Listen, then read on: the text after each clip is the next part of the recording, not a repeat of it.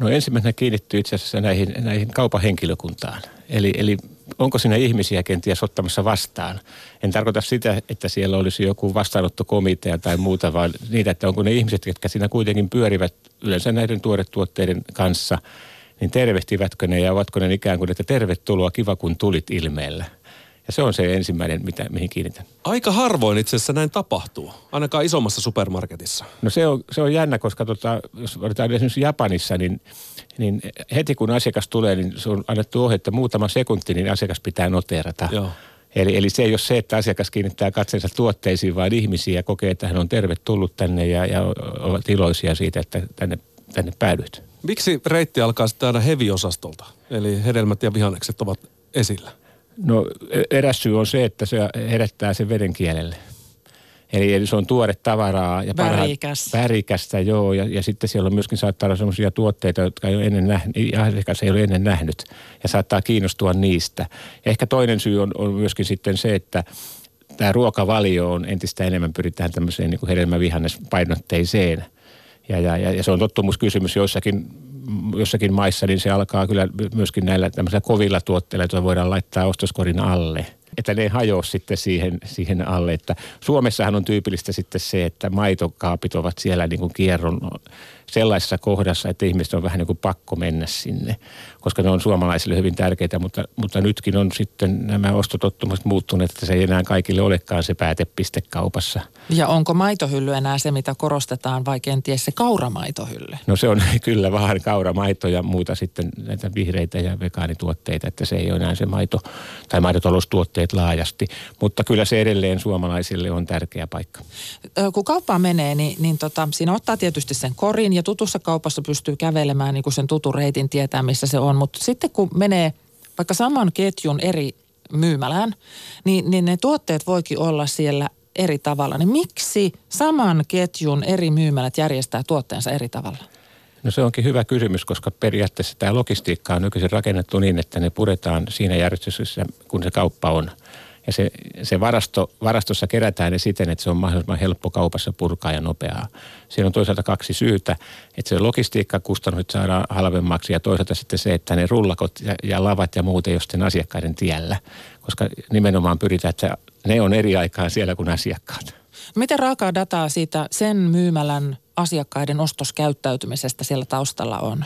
No se on hyvinkin tarkkaa, eli tämä asiakastieto – toisaalta sitä asiakkaasta olevat tiedot, kuinka ostaa, kuinka usein, millaisia tuotteita, ja toisaalta taas sitten se yhdistetään siihen kuittirivitietoon. Eli, eli mitä kuitteissa on, eli minkä tyyppisiä ostoskoreja on käytännössä. Ja, ja jos ostaa joku asiakas tällaisia tuotteita, niin mitä muuta siinä on mukana. Ja tätä tietoa ne pyrkivät sitten hyödyntämään sitten siinä markkinoinnissa ja valikoiman suunnittelussa ja näin. Että, mutta vielä tähän kysymykseen, että miksi nämä kaupat on erilaisia, niin johtuu siitä, että, että paikallisuus ratkaisee. Eli, eli ketju antaa perusraamit, mutta sitten nämä paikalliset tottumukset ovat kuitenkin erilaisia. Jotkut tuotteet saattaa olla hyvin suosittuja toisaalla, toisaalla niitä ei mene juuri ollenkaan. Ja, ja niiden määrät vaihtelee. Ja. ja sen tähden nämä hyllyt on vähän eri paikoissa ja vähän eri kokoisia.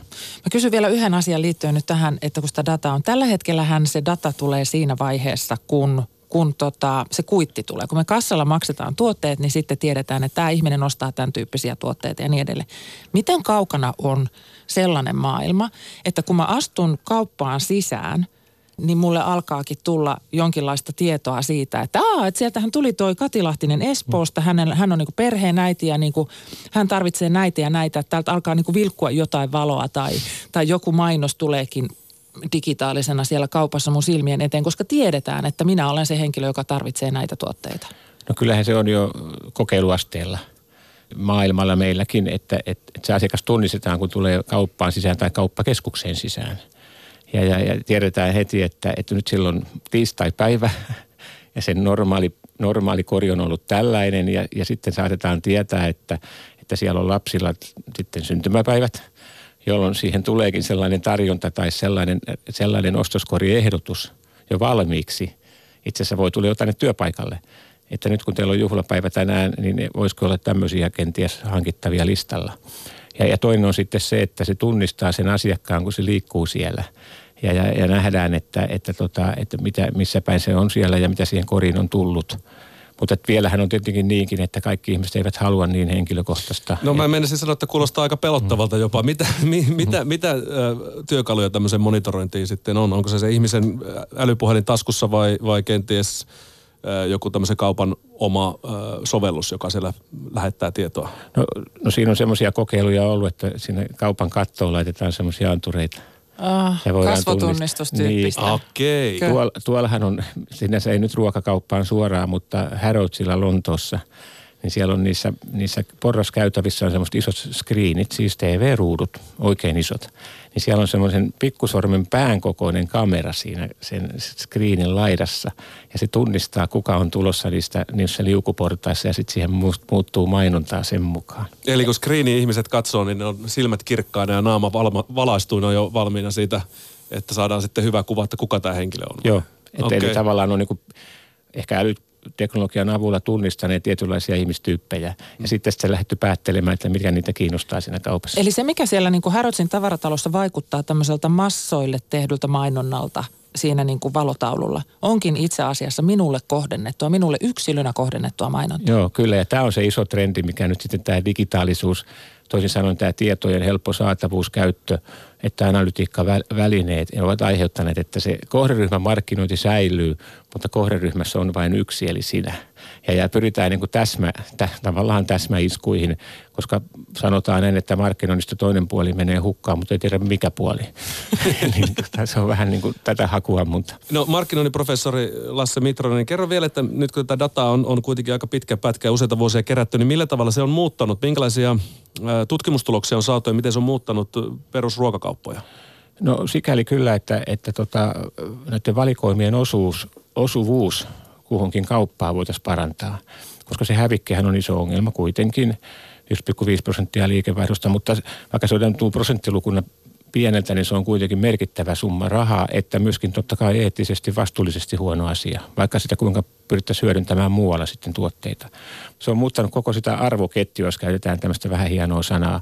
Eli, eli sitä, että mitä tuotetaan, missä tuotetaan, paljonko tuotetaan, milloin sitä kuljetetaan, missä sitä varastoidaan, sen jälkeen sitten se, että paljonko sitä on kaupassa ja vielä senkin päälle sitten se, että kuinka ihmiset käyttävät niitä – ja, ja kuinka usein ne hankkivat niitä. Eli, eli se on tavallaan niin kuin sieltä pellolta tai, tai viljelytilalta sinne kotiin, kaappiin, etsi se ruoka pöytään asti.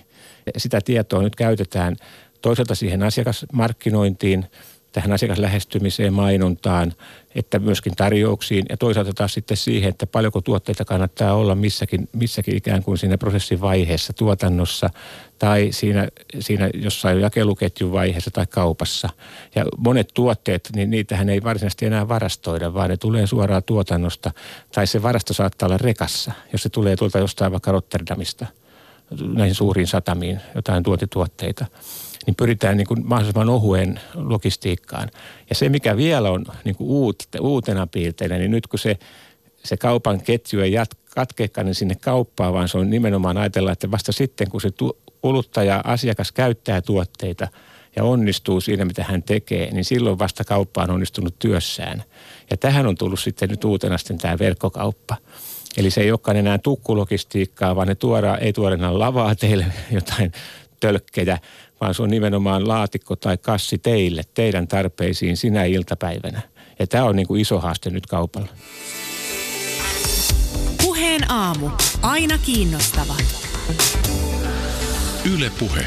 Viime viikon perjantaina brittiläinen tutkimus- ja asiantuntijaorganisaatio IGD valitsi Järvenpään City Marketin maailman parhaaksi ruokakaupaksi. Tämä oli ensimmäinen suomalainen ja ensimmäinen pohjoismainen kauppa finaalissa ja, ja taakse jäi 750 muuta ruokakauppaa ympäri maailman. Kerro meille, Lasse Mitronen, että minkälainen nyt on tämä kauppa, tämä maailman paras ruokakauppa? Se on, se on hieno kokemus. Se ei ole pelkästään tavaroiden esille panoa eikä myöskään mitään mainoksia, vaan se on nimenomaan paikka, missä voi viivähtää ja miettiä, että mitä, mitä hyvää voisi tänään syödä. Se on myöskin paikka, missä voi pysähtyä. Sinne on rakennettu olohuone sekin on ihan kaupan kansainvälisten trendien, siis ensimmäisten edelläkävijöiden trendien mukaista, että siellä voi myöskin pysähtyä ja syödä niitä tuotteita. Ja kolmantena, että siellä on myöskin tavallaan tämä ravintola, siis tämmöinen groceran, siis ravintola, ruokakaupan yhdistelmä, että siellä on, niin kuin tehdään sitä ruokaa, kun siellä on, tehdään pizzaa, siellä tehdään jäätelöä, siellä tehdään tuoremehua, tehdään susia. Toisin sanoen se tuotanto on myöskin, leivotaan leipää, tuotanto tavallaan tuodaan sinne, sinne myymälään. Ja siellä taustalla on se, että ihmisillä on kova kaipuu saada nimenomaan tuoretta ja terveellistä. Ja, ja tällä on voitu myöskin ratkaista sitten sitäkin tarvetta. Toki iso osa tuotteessa tulee edelleen normaalisti yhteistyökumppaneiden valmistamina ja hyviä tuotteita ja niitä kehitellään kaiken aikaa, uutuuksia tulee. Mutta toinen osa on sitten se, että miten valmistetaan siellä kaupassa juuri siihen tarpeeseen ja niille asiakkaille. Muun muassa tässä Järvenpään kaupassa, niin ne lihat leikataan sitten sille asiakkaalle vasta silloin, kun se asiakas sen tarvitsee, että ne ei niin kuin seiso, jolloin se tuoreus ja laatu voidaan taata. Noissa palkinnon perusteluissa sanotaan, että Järvenpäässä on valtava laatu ja uskomaton intohimo tehdä asioita. Erikseen on mainittu susi, joka on ilmeisen hyvää ja suosittua. Viikossa myydään 19 000 susipalaa. On sanottu, että se on eniten Euroopassa. Se riisi on vain Japanin markkinoille tarkoitettua ja sitä kauppias Markku Hautala osti kerralla 17 000 kiloa, että tässä on vähän tämmöiset luvutkin niin kuin sen kokoisia, että ei oikein voi ymmärtää. Mutta mitä tarkoittaa valtava laatu? Tässä tapauksessa? No se tarkoittaa sitä, että niin kuin perehdytään perin juurin tässä tapauksessa tähän susin valmistukseen, susin niihin raaka-aineisiin, lämpötiloihin, säilytysaikoihin ja, ja, ja tota, miten nämä eri, eri raaka-aineet reagoivat toisiinsa – ja, ja että se maku on sitten sille asiakkaalle täydellinen, että myöskin sitten se laatu ja säilyvyys on mietitty siinä, että jos se asiakas vie sen kotiinsa, että se on edelleen niin hyvä. Eli se laatu tarkoittaa perehtymistä todellakin tähän perin juuri siihen tekemiseen ja sitten vielä niin, että se testataan ja sitten se laatu vakioidaan, että se ei heittele. Eli tänään tuli hyvää susia, eilen tuli vähän huonompaa. Ja ilmeisesti koskee siis kaikkia toimintaa. Siellä. Joo, kyllä vaan, että se on läpi sen talon, mutta se toimintaperiaate on sama. Ja, ja siinä suhteessa Markku Hautala tiimeineen hakikin oppiasten Japanista, jossa se tuoreus ja laatu on äärimmäisen korkealle viety. No, tämän palkinnon perusteluissa oli tämä toinen puoli, eli uskomaton intohimo. Tässä oli näkemys, rohkeus, tahto. Mitä se käytännössä tarkoittaa uskomaton intohimo, josta tämä palkinto tuli? No se tarkoittaa myöskin sitä, että intohimo niin kuin palvella asiakkaita. Hän miettii koko ajan, että, että hänen velvollisuus on tarjota järvenpääläisille ja muillekin kaupassa kävijöille hetki tällaista elämystä, että myöskin hyviä tuotteita, kilpailukykyisiä hintoja, että hetki siinä päivässä, jolloin voi rentoutua eikä pitää niin kuin kiirettä yllä, vaikka olisikin kiire. Ja toinen intohimo tarkoittaa sitä, että niihin asioihin paneudutaan perin juurin. Ja kolmantena, että se henkilökunta on siellä mukana. Koska eihän se make, silloin monta kymmentä työntekijää, niin eihän se joka paikkaan ehdi, vaan nimenomaan, että niillä ihmisillä on se halu olla siinä ja tehdä parasta niillä asiakkaille ja huolehtia niistä tuotteista, huolehtia kaupasta. Tämä on nyt se maailman parhaan resepti. Näin siis saadaan maailman parhaan palkinto, mutta mikä se teoria siellä taustalla on? Teoriahan todellakin lähtee siitä, että on tunnistettu asiakkaille tärkeät arvot, jotka, jotka liikuttavat ihmisiä. Hän käyttää, tämä kauppias on se termiä, että mikä sytyttää, mikä sammuttaa asiakkaita. Jos mennään pikkusen sen teorian puolelle, tarkoittaa sitä, että mitkä arvot asiakkaita liikuttaa, eli mitkä on niille tuottaa hyötyä ja taas mitkä, mitkä ne kokevat uhrauksiksi. Ja, ja, ja tästä on lähdetty sitten rakentamaan, että joillekin asiakkaille se hinta on äärimmäisen tärkeä – edullinen hinta tai, tai että ei tarvitse nähdä vaivaa käydä monessa kaupassa. Eli pyritään saamaan se, se kerralla. Seuraavilla asiakkaille saattaa olla tärkeää nimenomaan nämä ratkaisut, mitä tänään syötäisiin tai mitä laitan nopeasti ruokaa tai evästä tai, tai urheilusuoritukseen.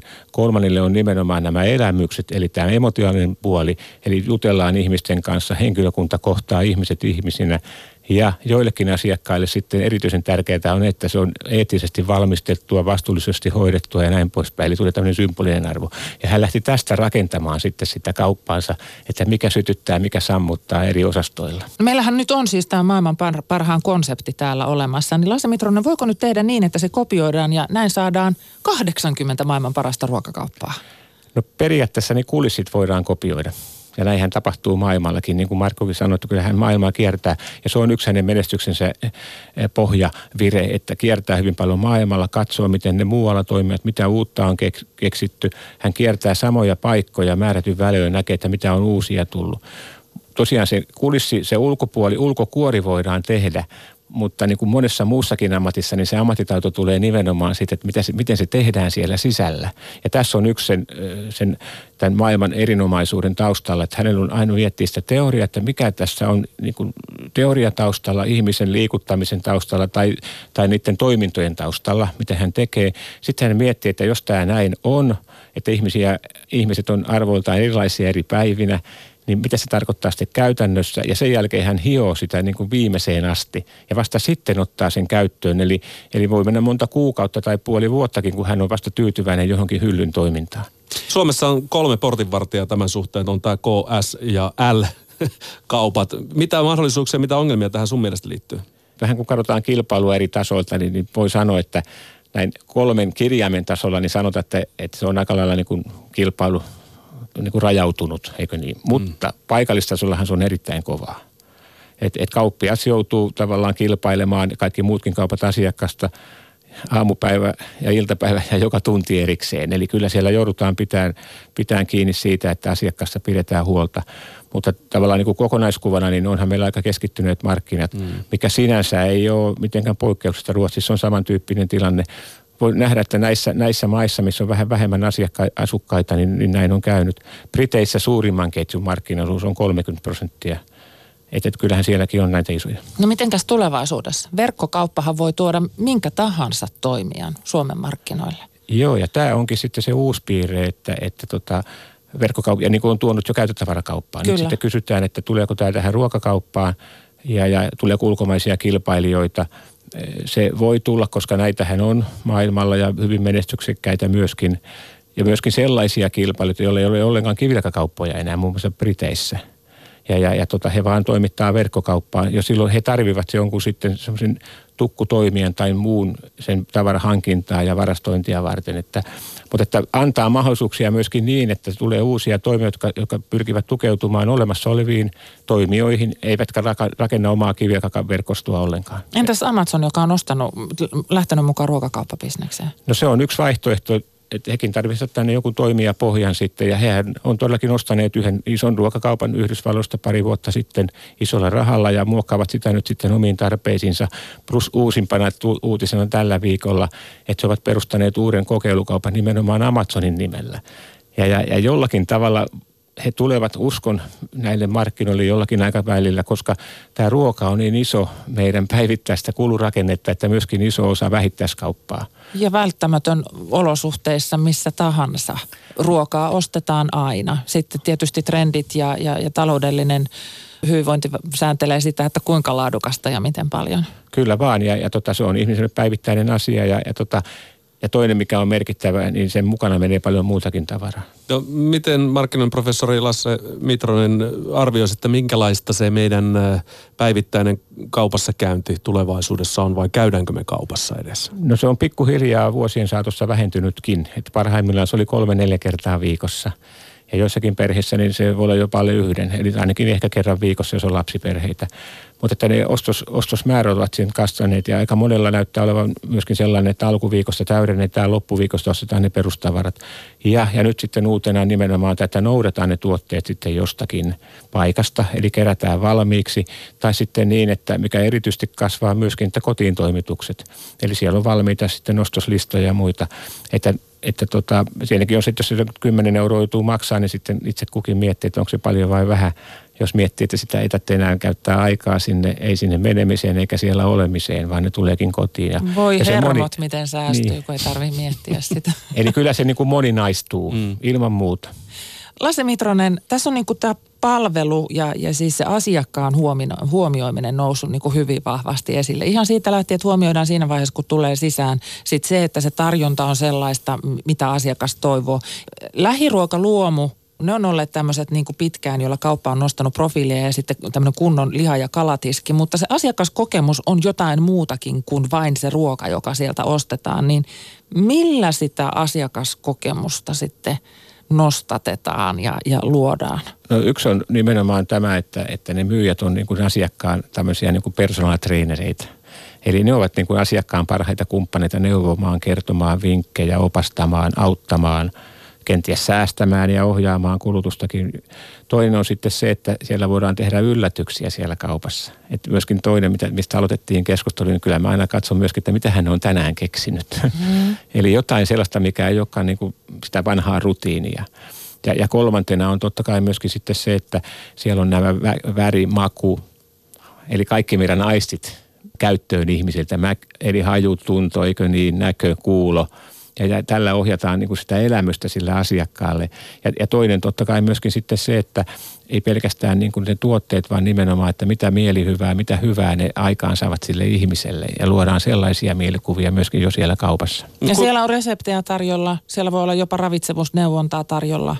Kyllä vaan, ja, ja, tota, ja voi olla ihan vinkkejä ja muuta, jonka tarkoituksena ei ole mitään myydäkään, vaan nimenomaan, että autetaan sitä asiakasta ja, ja luodaan sille niin kuin mielikuva, että mitä sinäkin, sinäkin olet maailman paras kokki esimerkiksi tämä on tavoite, mutta kuinka hyvin se sun mielestä toteutuu? Itse en ole näitä kaikkia osa-alueita päässyt kokemaan kyllä supermarket-käynneillä.